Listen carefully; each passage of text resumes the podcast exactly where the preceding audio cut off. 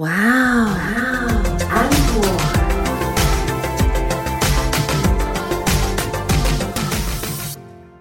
欢迎收听哇 Uncle，我是 Echo 阿可。我是安妮塔，二零二零快要接近尾声了，终于要送走二零二零了，天哪！我们上次讲到颜色的这个议题啊，嗯，其实还有另外一个国际涂料的品牌也是会出颜色，对不对？对，它也是会每一年告诉大家说，哎，明年的居家色彩色会是用什么样的方式来做表达比较好，这样子。那它二零二零年选什么颜色，我还蛮好奇的哎。二零二零年选出的是曙光青，哦，真的好需要曙光哦。然后我只看到青字，想说哇塞，今年真的是有够青哎。所以针对这个部分，他把明年的那个主题色呢选出了大地棕，为什么呢？因为他希望以拥抱改变为主轴。因为今年的一个疫情嘛，它其实不只是疫情，就是影响大家的健康而已。其实很多的生活习惯跟生活的一些方式都做了改变了。那这些改变有可能是短期的，也有可能是长期的。但不管怎么样，我们都是要拥抱这些改变。所以他就选择了大地棕。其实跟很多星座专家讲的一样，因为明年是改变的一年嘛。嗯，那其实今年因为疫情的关系，让很多原本线下的活动都变成了线上。那线上的这件事情呢，只会越来越多元，跟越来越进展快速。嗯，所以拥抱改变，其实也是大家在明年要来做的一个，怎么说呢？我觉得应该是每个人都要做的事情、哎，对啊，就是不管怎么样，不管改变是好的还是坏的，其实就是接受它、拥抱它，才能够跟它共存。好啦，反正呢，就是不管明年或者是今年是什么颜色，我们都希望你因为听了我们的节目 是开心的颜色，好吗？好的，那我们接下来就开始进入我们的下一个单元喽。疯狂职场人生，狂职场人生，今天的疯狂职场人生，我们要讲的主题，我觉得跟我们等一下奇怪的知识增加了，这一整集都很疯狂。这整集就是请大家未听先推。对，因为真的会非常的离奇跟好笑。我自己都觉得说，天哪，我们遇过这么多疯狂的事情哦。对，因为这一集要讲职场嘛，好像也没有什么太多职场的干货，但是我们可以告诉你说，至少我们待的这一个行业，它到底有会遇到多少奇怪的事情跟人，让你们有心理准备。如果未来你想要进入行销企划，特别是活动这一块的领域的话，嗯你会遇到什么样的事情？有可能会遇到啦，也有可能就是奇怪的人都被我们遇光了。那你就很 lucky 了，好不好？不可能，绝对不可能，因为奇怪的人跟奇怪的事，就是会源源不绝，一直重生，而且会自行迭代。像我们之前有得罪了老板啊、同事啊、嗯主管啊、新鲜人啊，通通都得罪光了以后呢，我们这一集要来讲的就是办活动的时候的光怪陆离事件不知客户篇。当然也有活动参与者的故事，但我们嗯先讲客户。你知道我遇过很奇怪的客户啊，嗯，这个算是比较奇怪当中，但有情理之中的。哈，请解释。就是说，很多客户其实吃米不知米价，哦，很多人呢、都觉得说，我的钱我丢，比如说我丢十万块出来，然后我的十万块就是别人的一百万的那种感觉，你知道吗？对，然后他就是很有心，比如说他想要办一个活动，嗯，但是呢，他又想要这个活动可以办得很精彩，吸人眼球。对，这难免嘛，嗯人之常情。可是他不知道说办一场活动大概要多少钱。那我们之前就曾经接过一些询问的电话，嗯，那是一家很知名的企业，哈，知名企业。对他要办的是类似那种呃员工的同欢会，OK，还不错。就是算是幸福企业吧，嗯对员工很好。对，那他就说，呃，我的预算呢只有二十万台币，嗯，我希望呢办一场小型的演唱会。二十万台币办一场小型的演唱会，对，重点在后面。你知道他想请谁吗？他想请他跟我开出来的菜单是 S.H.E、蔡依林跟萧敬腾。Hello，二十万台币，他要请，他是三组人选一组，还是三组都想请到？没有没有，就整个活动。整个活动，的活动预算。然后二十万对。台币要请到这些人，对，哇塞，这不是吃米不知米价哎、这是一切都是幻想、啊，这是吃人在说梦话。因为他没有想到说音响要钱呢、工作人员要钱呢、音响要钱，文宣要钱，然后工作人员要钱，硬体要钱，舞台要钱，什么都要钱呐、人家他还很好心说不用请主持人哦，主持人我们有，哇塞，客户人真的很好哎、真的很好。我就跟他说不好意思，我们办不到。那你有跟他讲说，二十万我们请不起蔡依林，但我们可以请得起蔡依依这样之类的吗？请那个蔡依林的一件衣服，把它穿在那个假人身上，然后跟大家讲说，让我们欢迎蔡依林，然后下面全场尖叫，然后就把假人推出去，然后鬼放 CD，片吗？是在拍鬼片吗？然后放 CD player 这样子。反正呢，就是会有这种不知道行情的，嗯可是这种不知道行情，就是也不要这么离谱，二十万真的没有办法请到这些大牌。哎、可是我觉得啊，很多的客户啊，其实大多数都是属于这一种，就是不知道行情，然后乱开价，又自以为自己的预算很高。或者是他们觉得你一定有空间可以让我杀价，所以他就乱喊价钱，对不对？就很多这种客户啊。然后还有一种客户呢，跟老板一样，我干嘛拖老板下水？特别爱改东西，什么都要改，什么都要改，这样子一直改，一直改，一直改，改到呢，我这个客户很奇妙，改到呢，有一次他找我们去他的公司开会，嗯，然后他的老板呢就问他说：“你确定？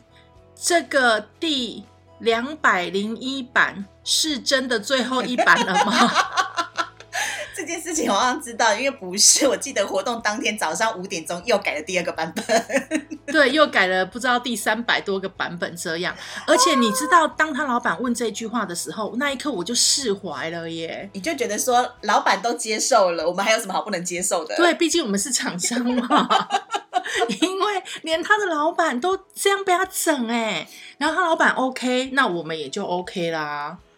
哦天哪，真的好多客户都真的好奇怪哦。但我刚想到一件事情，我就要帮客户 平反一下，还是有些好客户啦。当然很多像我本人帮一间客户在做活动的时候，然后客户刚好要去一个我其实很想去的国家，但我无法去这样子。嗯，我还跟他讲说：“哎、你可以帮我买明信片回来吗？” 客户人很好心的，就真的买了。哇，你真的很不要脸。我也是这样觉得的，而且你知道，客户跟我讲说：“我帮你买了三张哦。”我就说谢谢。太有事了。当然有很多非常非常好的客户啦，对，但是有很多非常奇葩的客户啦。那像还有一个客户让我印象很深刻，什么？就是他出钱，他就觉得我既然出了钱，我就要把这个活动的效益最大化，我要让所有的人都知道 这一场活动是我出钱的。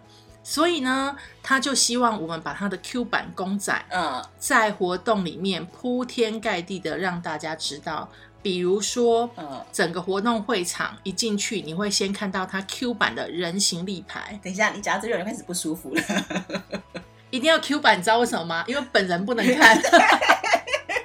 没有，这只是前菜而已。然后呢，每一个地方都要有它 Q 版的旗帜，包含舞台上面都要有它 Q 版的背板的人在那里。其实有点恶心耶。我跟你说，只差没有在那个厕所里面放他 Q 版的卫生纸。就是说客户，我现在拿你的头擦屁股了。这样应该请不到钱，我觉得。不是啊，到底为什么要这样哈？我们可以做一个有 sense、有美感的活动吗？可是有的人他就是办活动的目的都很奇怪嘛。还有一个客户他也很奇妙，什么？他就说什么都要跟文化有关系嘛，嗯，然后什么都跟文化推广有关系嘛。可是老实说，我觉得他一点都不在意文化，他在意的是活动完那一场的宵夜。他很在意，哦非常的在意的跟你说，以前的厂商啊，办完啊，晚上都会有宵夜哦。那你们会有吗？如果你们没有的话，我会很难过哦。然后从活动第一天开始问，问到活动最后一天。怎么办？这个活动我好像也有参与到。对，那他很妙的是，他的宵夜也不是很难的事情。我记得好像是汤圆的样子。对，他就想吃汤圆，到底有多爱吃汤圆？我后来就是真的把汤圆都煮给他吃，这样子就开心了。对，他就很开心，而且咸的、甜的，通通都给你。那后面请款就很顺利。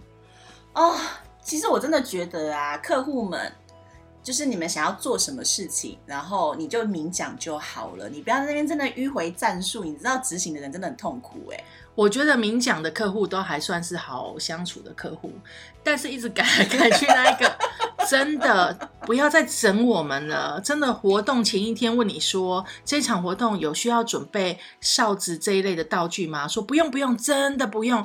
然后活动当天凌晨五点跟我们说，我觉得还是准备好了，我要去哪里生这四五百个哨子。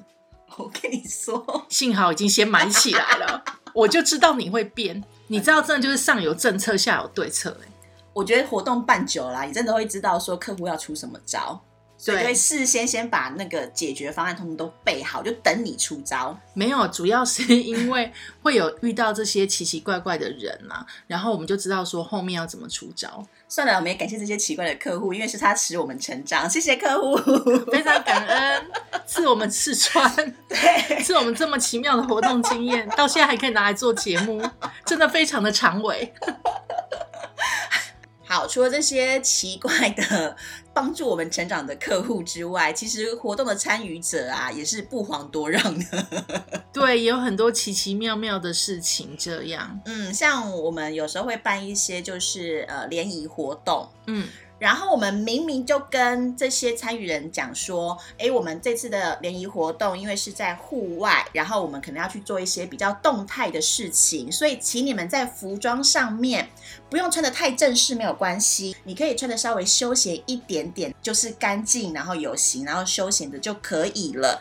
你知道听到这样子讲啊，一般人的认知都会想说，哦，那我可能穿个牛仔裤、球鞋对，对然后顶多穿个可能什么韩风衬衫啦，或者是 T 恤类的，就是年轻有活力的那一种嘛。对，就你知道，就会有人啊，在活动当天来报道的时候，给我穿整套的运动服来参加活动。而且不是那种大品牌时尚的运动服哦，是是那种睡衣，对不对？，对，就是那种束手跟束脚的那种运动休闲型。睡衣那种。对，然后穿来之后。我们就问他说：“哎，你怎么会穿这样子啦？你今天来参加的是联谊活动，哎，你应该要穿就是帅一点啊，然后让女生看这样子。”他老大还一脸就是很迷糊的那种看着我说：“那你们不是说要穿休闲吗我觉得大家对休闲这两个字的定义可能不太一样。”哦，不止男生，女生也不太一样。同一场活动，有人给我穿休闲服出来，嗯，就会有女生穿着细高跟跟蓬蓬裙出来。他是要来相亲。这件事情是相亲没有错，但我们是要去户外做一些动态活动。你给我穿着蓬蓬裙来是要干嘛？还细高跟鞋，对，还细高跟鞋有。心想说，我真的看到他们两个的时候，想你们就直接配对就好了，好吗？对啊，两个人好适合哦。是不是？像我们办那么多联谊活动啊，嗯还有遇到很多奇怪的来报名的人。有一个人呢，我对他印象非常深刻，怎么样？因为他实在太奇妙了。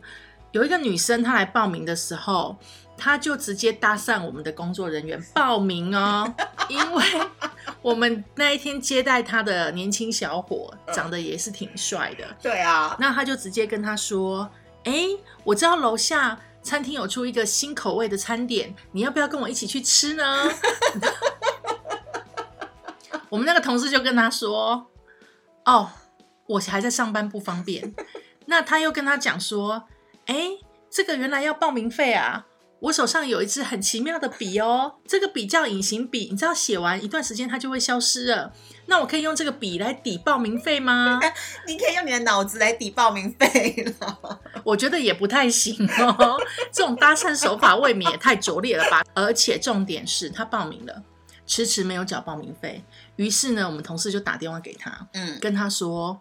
你要参加这个活动的话，因为我们是要带你去不同的地方玩嘛对，所以那个钱也不是我们收，嗯是那个地方要有门票的，那可能要请你付报名费。你知道接电话的是谁吗？接电话的是她的老公，他已经结婚了，他结婚了还来报名参加单身联谊活动，是有什么事吗？天哪，好，我想起来有另外一个也是很奇妙的人，然后他知道这个活动要来报名的时候，其实已经超过那个报名的截止日期了，然后他一直打电话来想说他要报名，然后我们就没有办法给他嘛，他就只好就是人就直接冲到了公司的报名现场，然后就说他要报名这个活动。然后又是我们那个年轻小伙，我就在想说，我们的年轻小伙遇到的怪的那个参加者还蛮多的。然后一样是那个年轻小伙出去接待他，就跟他讲说啊，我们的期限已经过了，就没有办法了这样子。然后那个女生就跟他讲说，那我可以就是在旁边跟着你们的活动嘛？我就我没有办法报名参加，可是我想参加，我在旁边跟着你们好不好？我自己去，然后所有的钱我都自己出。那我们同事当然不可能让他做这样的事情嘛，因为我们就是一个比较像是呃封闭型的活动，，对，所以不太可能让其他的人来参加这样子。然后那个女生就一直拜托我同事都未果之后，然后她就放弃了，就跟我同事讲说：“你们是不是要去看一个跟昆虫相关的博物馆？”然后我同事就跟她说：“哦，对。”然后那个女生就说：“啊，你们要去那个地方，其实离我家很近哎，还是没关系。你如果没办法让我全程参加活动的话，不如你们去那个博物馆的时候，我就去找你们，然后我会带着独角仙过去。我同事就大惊，问他说：“你带独角仙过来要干嘛？”哦，我希望我可以用独角仙把我绑在我的手上，然后他就带我飞上天空。当我掉下来的那一刻，我就可以掉到我的真命天子的怀中。哇哦，幸好他来不及报名。我觉得应该要立刻帮他打电话挂号！是不是？你知道同事当下有多崩溃吗？他一直想说，我到底在干嘛？为什么要一直接触到这些疯狂的人？而且他后来很坚持，不是吗？他说，如果你们真的也不让我去，然后也不让我在现场绑独角仙飞起来的话，我就把独角仙送给每一位的参加的朋友。我们后来就力劝他，就是不要干这件事。对，我们就让独角仙好好的生活在大自然里面就好了，好吗？环保一点。这样讲好了，就是不管他到底有多么强烈的欲望的想要交友或者是结婚，但他可以说出这样的话，我真的是打从心里面佩服他。真的哎，还有没有奇怪的参与者呢？还有就是那一种，像你刚刚讲到，不是呃，他有老公了，然后还参加单身派对嘛？嗯，然后还有一种就是，他每一次，因为我们之前办单身派对的时候，其实都是固定一段时间就会举办，所以次数还算是蛮多的。那这个人呢、只要每次有举办活动的时候，他一定会报名。嗯，如果有让他报名上的话，那因为其实那个人长得也算不错，就是外表啦，然后身高啦，甚至是工作的部分的话，其实都是在中上。那就是每一次参加活动的时候，都还蛮受女生欢迎的，所以他每一次都可以跟到就是不错的女生进行配对。可是三个月之后，这个男生就又会出现来报名，为什么啊？不知道耶，这男生其实还蛮妙的。我记得那个活动还有出现一个状况，就是他已经有女朋友了，嗯，但是他还是来报名参加，结果他女朋友就来现场直接抓，直接抓他，抓到以后呢，这个女生难以消心头之气，嗯，还一直打电话或者是用各种方式，像什么脸书骚扰啊，嗯。或者是 email 啊，或者是客诉啊，就跟我们讲说，我们不应该让这个人参加。但是我只想跟这个女朋友说，啊，你们又还没有结婚，我们只能检查他的证件上面是不是单身，我没有办法判断他有没有女朋友啊。对啊，而且坦白说啦，就是在还没有结婚之前，真的就是，呃大家的交友自由嘛。那如果说你因为这个样子来为难我们的话，我们也想问你说，那你们之间到底是发生了什么样的问题，才会让这个男生来报名啊？对啊，所以其实呢，这个是我们有一些现场活动的参与者，嗯就比较特别的啦。那当然有一些像比较大型活动啊，也会有一些比较特别的参与者出现，比如说自己跑到后台来啊，然后硬要 闯入，就是想要心仪偶像的一个签名啊，然后或者是要送礼物给他啊。其实大部分，如果你很委婉的话，我们都可以帮你转交。但是因为为了安全的关系，我们还是禁止让这些粉丝跟艺人接触的啦。对啊，进入后台之类的，还有那一种就是可能现场会有发奖品，然后就会自己排完之后就再来排，就再来排，那一直来排，然后还会跟我们的工作人员讲说，我没有排过啊，我刚刚没有，这是我的第一次。你当工作人员的眼睛是瞎的吗？对，就是还是会有这种奇奇怪怪的参与者，但是没关系，我觉得办活动就是不怕大家来参加嘛。那也非常欢迎，就是大家多多去参与不同的活动。你参加活动的时候，其实也可以仔细观察一下主办单位，嗯还是会有很多有趣的事情。然后也号召就是有心人士，如果你听完我们今天的节目，觉得说活动企划也是一个非常有趣的工作的话，也欢迎你加入这个大家庭。现在是怎样？我们公司没有缺人啊。没有，只是觉得说这种疯狂的事情啊，不能只有我们就是看到跟接收到而已。是，但是呢，如果说呢，你也有在这一行里面，然后遇到这种比较奇妙的事情的话，也欢迎你来跟我们分享哦。嗯在我们的节目介绍页上面就有跟我们联络的一些讯息。对，包含社群或者是信箱的部分，也都欢迎你。那如果说今天的这个节目，大家觉得说哇塞，也太疯了吧，然后想要听就是 Part Two 的话，也记得就是留言给我们，我们会再想办法生 Part Two 出来。对对对，如果你还是不知道怎么找到我们的话，你就直接上网搜寻哇安可。就是打国字的哇口图图，然后安可安全的安，可爱的可，就可以搜寻到我们喽。那我们赶快来进入下个单元，要讲的是圣诞交换礼物趴喽。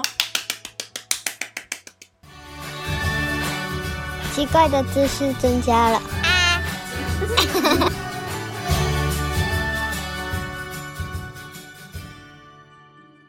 我们之前节目有预告说，我们这一集奇怪的知识增加了，我们要跟大家分享的是有趣的圣诞交换礼物趴。是的，所以我们现在来跟大家进行分享。好啦，首先要跟大家讲的就是说，一般最基础的圣诞交换礼物趴，大概的方式就是，诶，大家可能都把礼物准备好之后呢，然后就把礼物交到一个。窗口那边去，那这个负责的同事就会帮大家把礼物编好号之后，那就会在要交换礼物的那一天，然后让大家抽签来抽礼物，这样子，这是最一般、最基础的圣诞交换礼物趴的执行方式。对，那当然，其实大部分这样子的圣诞交换礼物趴，有可能是在公司跟同事一起玩、嗯是比较多的嘛，对不对？对，或者是哎很久不见的朋友啊，或者是一些同学啊，大家就会约在圣诞节前的那一周，然后找时间来玩这样子的一个游戏。可是这么正常的游戏有什么好玩的呢？所以圣诞交换礼物趴到最后啊，就开始变得越来越不正常了。你参加过怎么样不正常的交换礼物？呃，应该这样说，就是我参加过还蛮多场的，然后但是慢慢的规则就会越改越奇怪了。那我们现在的一般圣诞交换礼物趴的规则就会是说，我一样把礼物交到负责的同事那边去，那他一样会帮你编好号之后呢，那开始抽签的时候，这一个现在抽到礼物的人。然后在你还没有打开礼物之前，你可以决定要不要跟前一个人换礼物。还没打开礼物的时候就要决定，对，还没有打开的时候就要决定了。然后，那我们要怎么判别要不要换礼物？第一就是看你的运气好不好嘛。然后第二，我们会开始想说，会开始猜说这个礼物是谁送的，然后从这个人的平时的你知道做人啊、处事的原则啊，然后来判定说这里面会是什么样的东西，然后来决定说到底要不要换前一个人的礼物，因为前一个人的礼物你已经知道了，可是因为你根本不知道是谁送的啊，所以我们会猜，有猜对过吗？通常会有。啊，那这样你们公司的同事就很弱哎、因为呢，我们公司是这样玩的，我们呢跟你们的又不一样，更进阶。嗯，我们是你要在活动前一个月对，就要开始准备礼物了。嗯那通常礼物会有一些规定嘛，比如说可能是多少钱嗯左右，不能超过。那也不要造成大家的负担，因为毕竟是好玩。对，那有时候会有一些附加的条件，比如说要符合某一个颜色啊，对，然后要符合某一个功能，这样。嗯好，我们讲最简单的，就是符合某一个价钱。嗯，想参加的人呢，因为公司会开放一个角落，对，那你就自己在这个月里面找时间，把你的礼物包好之后，偷偷的趁大家不注意的时候，把礼物放在那里，为什么要偷偷放啊？因为不想让人家知道这是谁的礼物。哦 OK OK，对，所以在活动的前一天，嗯这个角落就会堆满所有人的礼物。哦，蛮有趣的吧？嗯也没有什么窗口不窗口，嗯因为就不会有人知道说这个礼物到底是谁。谁？对，对，那那一天呢，我们也是用抽签的，嗯，但我们是抽签一抽到以后，你要立刻打开那个礼物，嗯，然后打开以后，你就要决定说你要不要跟人家换。那可以跟谁换呢？跟你前面已经打开过礼物的那些人换。那你就会想说，那第一个抽礼物的不是很倒霉吗？对啊，第一个抽礼物的可以等到最后，所有的人礼物都开了以后，指定任何人嗯，他都可以换。所以第一个跟最后一个其实是最好的，因为你可以跟前面所有的人人换这样子。然后其实有时候我真的觉得，就是参加这种交换礼物趴、啊，根本就是对你的人品大考验，你知道吗？人品大爆发的时候，换到什么或者是抽到什么都是好的。人品在不好的时候，我跟你说，你就算抽到的换到的都是烂礼物啦。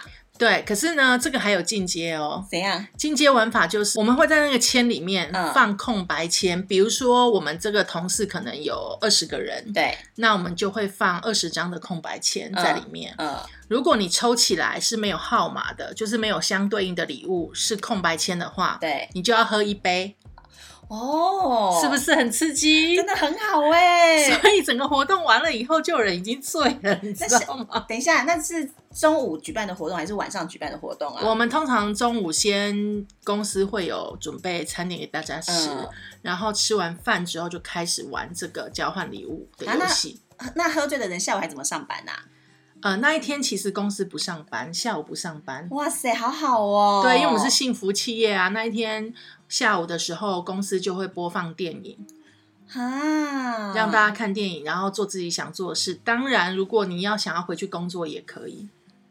好好哦。本公司没有这样啦，但但就是会想一些呃有的没有的花招这样子。然后譬如说，像我们公司之前有办过一次那个圣诞交换礼物趴，它的主题是你要送家中可以用得到的东西。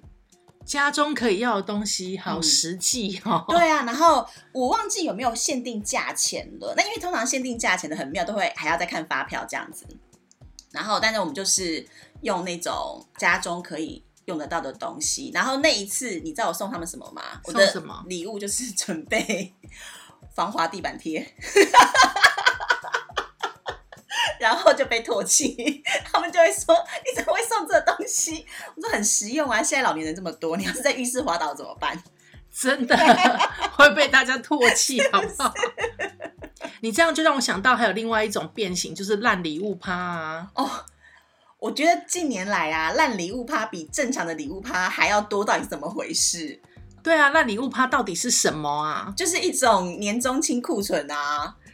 那干嘛 要换啊？就把别人的不要的东西再放回来自己家里不要，然后等下一次烂礼物趴的时候再交出去吗？哎、可是我觉得烂礼物趴啊，反而是最能够激起大家就是创意的时候、哎，怎么说？你知道我有参加过另外一个就是呃烂礼物趴，嗯然后他是要求大家说，你要拿出，你是你不可以买，嗯，但是你要拿出你家中它已经是你用不到，可是还是可以用的东西。所以你拿了什么？我好像是去拿了那个遮阳罩，哦，对，你知道就是那种铁面的那种遮阳罩这样子。其实还不错、对，欸这还 OK，对不对？你知道我们那一场的高峰啊，嗯是有人拿出家里面的电灯泡。重点是，现在大部分人的家庭的那个电灯嗯都是不是细的那一种，嗯就是那种砍灯嘛，就是圆的这样子。嗯他拿出来的那种是很久很久以前出的的那一种灯管式的电灯。哇，好厉害哦！对，，重点是还可以用哦，你是去哪里找出来的他们家古迹吗？非常符合当天活动的那个主题。对，就是家中可用，但是已经不会再用的东西了。我之前其实因为我们是做活动企划的，嗯，那做活动企划跟行销呢，你就很害怕说送礼物的时候，输对，会让大家 觉得你没有创意。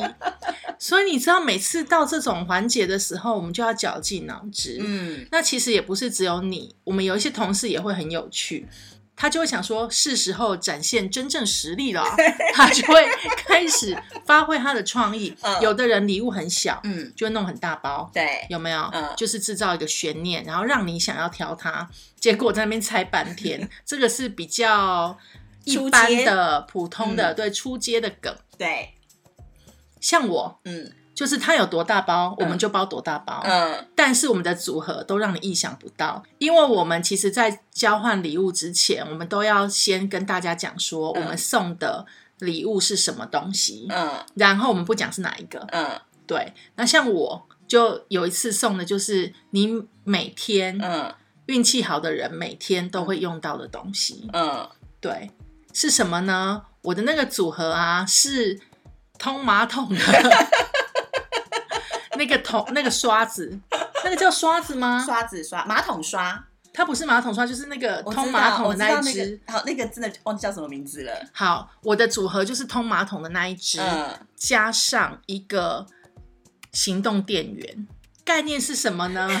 就是我好像知道概念是什么。如果万一那一天就是上厕所上太多，嗯然后马桶塞住的话，嗯对你就是可能在那边就是玩手机啊，玩到没电，可以用行动电源，然后塞太多的话，就可以用那个通马桶的通一通，这样哇塞，是好不是很有创意？好合理哦。然后还有一次呢，我送的是那个用红砖小小的红砖块，嗯然后它有加那个自己可以调和的水泥，嗯它可以用这样子的组合组合成一个笔筒，嗯。三合院的笔筒，嗯。就很台味、很台式的那一种嗯。三合院的一个笔筒，这样子，它是让你自己 DIY 的，加上工地必备的嗯，一套饮料。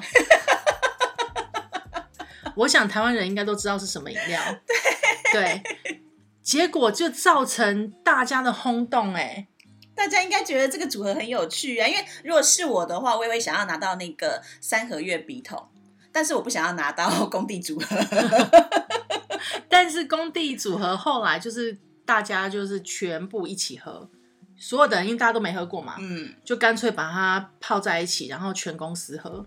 但我必须要说，就是因为你跟我讲完这件事情之后啊，我隔一年的圣诞礼物交换趴有借鉴你的经验。嗯，对，就是我想说啊，你有送过那个呃，工地饮料，对，工地饮料嘛，那我觉得我也想要送工地饮料这样子，但是我不能再送你那一组了，对，所以隔一年我的圣诞交换礼物趴的礼物送的是 号称能够让男人 biang biang 脚的药酒。我们是优良节目哦，小朋友不要乱学。重点是抽到的是真的最需要药酒的那个人呢。反正我们也不认识他的同事，不好说。你确定你会让你同事听这个节目吗？没有关系啦，他听到也无所谓的，反正就是大家都知道是他抽到啊。哦，好，而且我去买的时候，那个老板娘还一种就是很怪异的表情看着我，似乎就是那一种怎样有需要有，想死。不过有的人真的会送这种东西耶，像我之前有一个从国外回来的同事啊，嗯他就送整套的比较情趣类的用品，哇塞，整套一整套哦，看起来就价值不菲。他从内衣裤到那个道具道具到会用上的套子，全部都送了，这样就一整盒。我想收。这种我就很享受，我会愿意收这样子。哈，这很厉害耶，很厉害啊！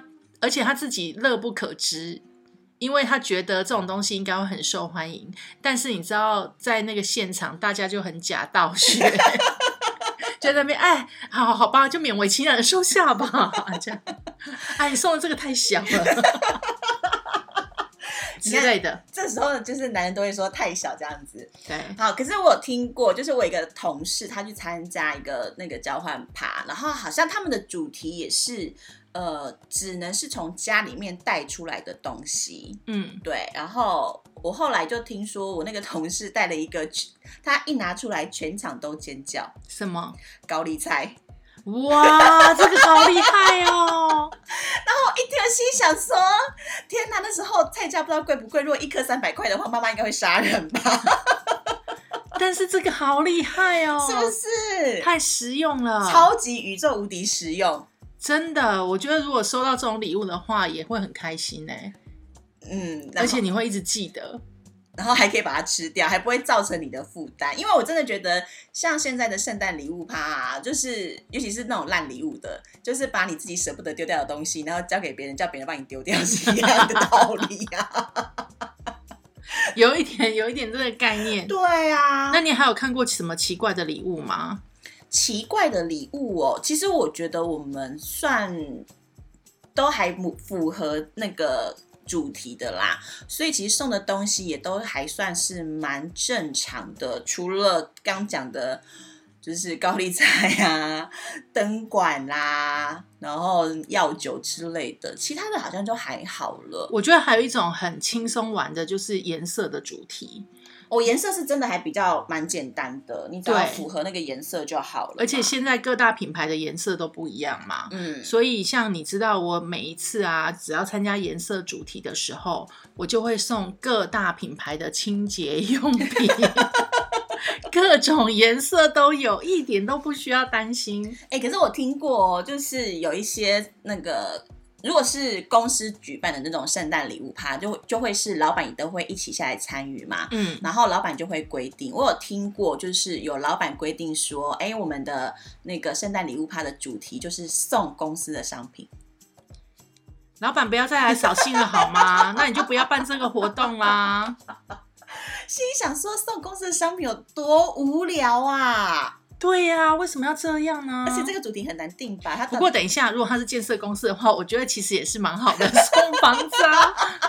或者他如果是卖那种珠宝的啊，我觉得也很好啊。我是觉得你想太多了啦，就是中午没有吃饱饭就变成这个样子，怎么可能送那些？我觉得会讲这种的大部分应该都是可能是呃电商平台之类的，或者是他们旗下本来就有比较多的生活型的产品。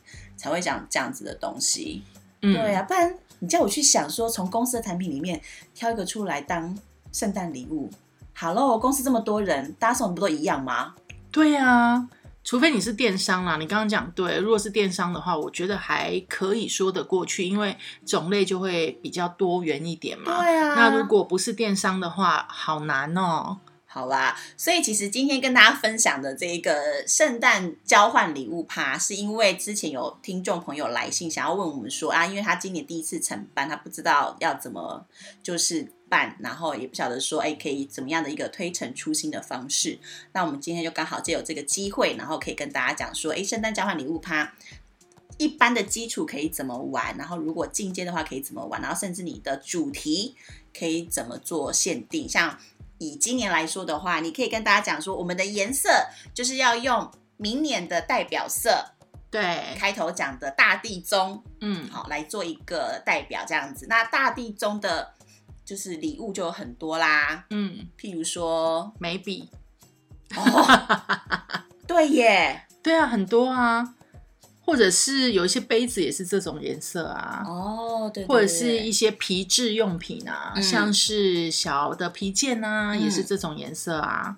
那也可以给大家参考，就是说，哎，如果你今年也是刚好也是就是交换礼物圣诞趴的那个主办人的话，对你的主题可以限制说，譬如说今天你的礼物只能在便利商店买，因为我觉得现在便利商店的东西还蛮多的。或者是呢，你可以想一下怎么样整这些参加活动的人，像我们刚刚讲到说有空白的纸条，嗯。抽中空白的话，可能我们之前是喝酒，对，那你就可以变成是唱一首歌，嗯，或者是做一个动作，或者是玩一个猜谜游戏之类的，我觉得也会让活动很好玩。